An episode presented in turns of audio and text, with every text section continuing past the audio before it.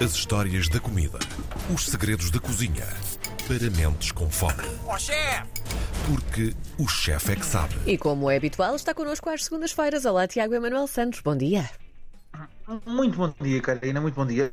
Aliás, eh, hoje o nosso intro devia ser ao contrário, que hoje é um episódio do chefe não sabe. Não, é? Não sabe? Ah, porque hoje vamos falar de. É, hoje, hoje vamos falar de erros, eh, porque o chefe não sabia que criaram eh, pratos que hoje são icónicos para a nossa alimentação. Aliás, podíamos fazer uma parte 2, uma parte 3, uma parte 4, uma parte 5 e podíamos até continuar até ao final do ano só falar disto, porque muitas coisas acontecem de erros.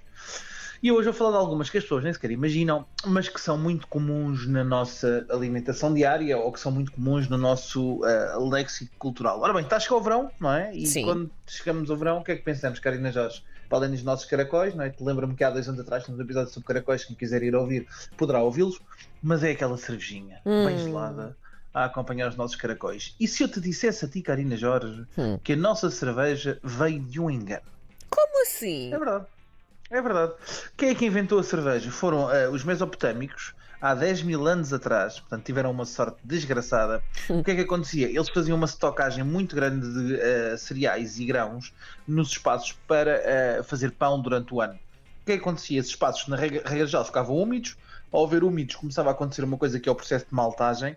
A maltagem é quando o cereal da cerveja começa a brotar, e depois, a partir dessa brotagem, faziam ah, uma fermentação natural. Este processo resultou na primeira cerveja, portanto, a água que estava ah, da umidade das- de- dos celeiros ficavam subterrâneos, onde guardavam os cereais, depositava-se junto dos cereais e no fundo das taças dos cereais depositava-se esta água fermentada. Ah, que ah, virou cerveja. Aliás, eu só tenho que elogiar o primeiro grande curioso. É, temos sempre essa pessoa no nosso grupo de amigos, não é? Que é aquele que prova tudo. Sim. Ah, e o tipo que olhou assim para o fundo da taça, que viu aquilo com uma fermentação que devia estar cheia de espuma, não é? Naturalmente. E teve a coragem de assim, provar, "Eu vou não é? Provar este líquido estranho. Aí que fico- teve a coragem de provar e ficou meio alcoolizado, provou e gostou imenso. E a partir daí começou-se a fazer cerveja de fermentação espontânea. Portanto, a nossa cerveja é. é é, nasce de um erro, não é? Depois, a acompanhar a nossa cervejinha no verão, também muitas vezes gostamos daquela batatinha frita, não é? Uhum. Aquele pacotinho de batatas, batata fininha, chips de batata crocante. Não vou falar em marcas naturalmente, se quiserem que nos patrocinem, portanto não vamos falar em Ora marcas bem. mas temos a, a chipzinha de batata. Ora bem, e a chips de batata surge do quê, Karina Jorge? Imagina isto, vem de uma vingança. Ah, e tu já trabalhaste em, em, ah, gastronomia, sabes Sim. a, dificuldade que é agradar aos clientes É e a frustração que é nós darmos o nosso melhor e às vezes os clientes dizerem assim: Não, mas eu na verdade isto ficava melhor se fosse mais assim.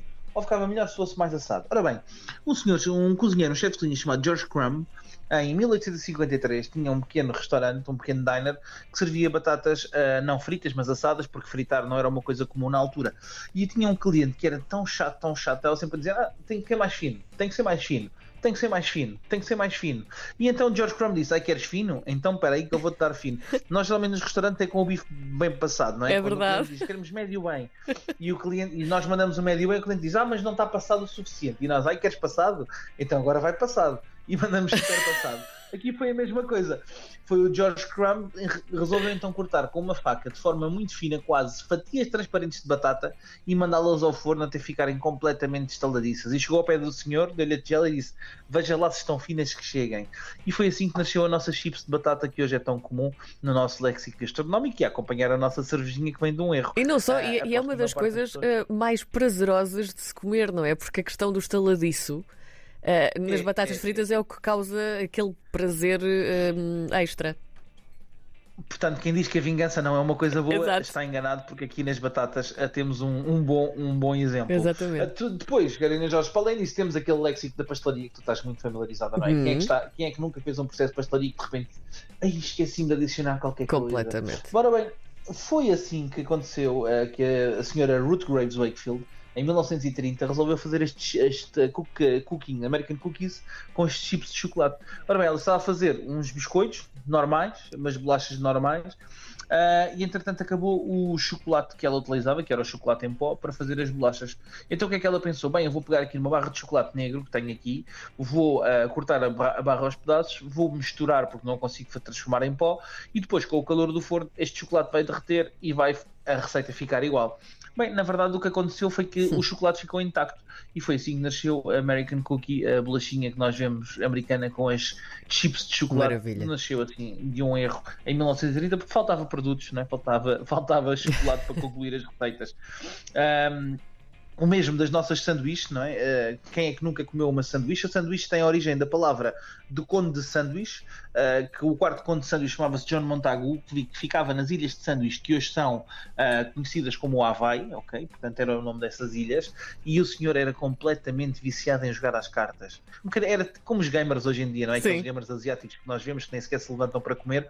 Então, o, o conde de John Montagu disse exatamente o mesmo aos empregados, disse que estava a jogar uma cartada e eles disseram, o senhor não come há 20 24 horas, tem que comer qualquer coisa. E ele diz: Não, não, não, olha, traz-me a carne do jantar dentro de duas fatias de pão. E nasceu assim a sanduíche. Ele ficou fã, reza a lenda que comeu sanduíches até à sua morte e começou a divulgar as sanduíches pelo mundo. A verdade é que ainda hoje chamamos sanduíche exatamente pela origem do conde de sanduíche das ilhas de sanduíche, o John Montagu. Mais uma vez, um pequeno acidente que nasceu, neste caso, num problema com o vício do jogo, não é? Portanto, olha, Sim, nem tudo é mau. É verdade. Estamos só a ver lados positivos hoje em dia até nos vícios. Isto está muito bem. um, Falando em vícios, também foi a partir de um vício que surgiu a Coca-Cola, Karina Jorge. Não sei se sabias, sabias dessa, dessa invenção. Foi do Sr. John Pemberton em 1886. E o que é que acontecia? O John Pemberton era um viciado imenso em morfina. Uh, a morfina é um opioide, né? portanto causa dependência uhum. bastante grande. E então ele resolveu procurar um substituto para afastar o seu vício. Então o que é que o senhor pensou? Bem, nada melhor do que afastar o meu vício do que eu criar um tónico, um xarope. Era muito comum nesta altura criarmos xaropes que eram vendidos em farmácias, um bocadinho como os nossos expectorantes que nós, sim, em criança, tomávamos, que eram bastante doces. Criar um xarope que continha uh, o quê? Uh, cocaína, não é? Portanto, que era uma planta medicinal que nós hoje uh, conhecemos como um, uma droga bastante, bastante, bastante prejudicial e, dantesca e, sim, aqui sim. prejudicial para a uhum. saúde, mas que utilizava-se cocaína e a noz de cola, que é muito rica em cafeína, que é uma noz que vem de África, que é muito rica em cafeína, portanto, dois estimulantes bastante ativos. Uh, e então ele resolveu fazer um xarope de açúcar com um pouco de limão, não é? Porque o limão é sempre importante em tudo, isto é aquela mesinha caseira, é mas tinha na sua base a cocaína e a noz de cola. Uh, e criou assim a Coca-Cola. Uh, depois foi comprada em 1890 a fórmula ao, ao, senhor, ao senhor John Pemberton, que entretanto aproveitou o dinheiro para continuar o seu vício em opioides e morreu com uma overdose, mas mas que uh, de facto tornou-se uma das bebidas mais populares do mundo, que nasceu de um vício. É verdade, basicamente foi isso. Maravilha. E depois, uh, é, é, em 1905, isto na América é um poço de, de erros que surgem coisas muito interessantes. Uh, é, é, muito interessante mesmo. Em, em, mil, em 1905 surge outra coisa também muito interessante que foi o nosso, os primeiros gelados, os primeiros geladinhos de gelo uh, aqueles sorbetes que nós comíamos em criança, sabes, com o sabor a laranja, que uhum. se faziam na boca, bem, bem líquidos. Ora bem, quem é que inventou isto? Foi um senhor chamado Frank Epperson que deixou, sem querer, um copo de sumo de laranja na varanda com um garfo metido lá dentro porque é que alguém haveria de pôr um garfo dentro do sumo de laranja? Perguntam os nossos ouvintes. Eu explico, era para tirar os caroços e as, a polpa da laranja quando estava a beber o sumo de laranja, ah. mas o senhor uh, Frank Epperson deixou o copo na varanda. Uh, ora bem, ele estava era em São Francisco e o que ele não estava a lembrar é que em São Francisco à noite faz mesmo muito frio. Então ele de manhã, quando chegou à varanda, estava o sumo de laranja completamente congelado com o garfo espetado no sumo de laranja. E quando ele pega no garfo por brincadeira, percebeu que tinha um gelado de gelo. E ao provar o sumo de laranja, criou e patenteou o primeiro gelado de gelo do mundo, que são os gelados da Frank Epperson, que ainda hoje é uma empresa bastante conhecida e que são uh, quem inventou os sorvês de gelo. Pois é, pois é, isto, isto, isto, isto do mundo dos enganos tem muita coisa que se lhe diga.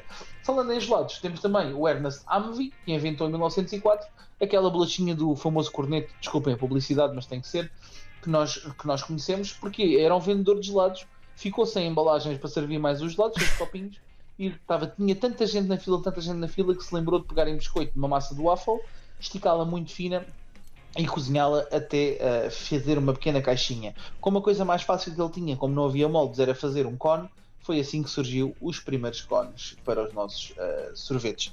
E se isto não é uma forma bonita de dizermos que os enganos podem ser tudo o que nós quisermos, é só uma questão de perspectiva.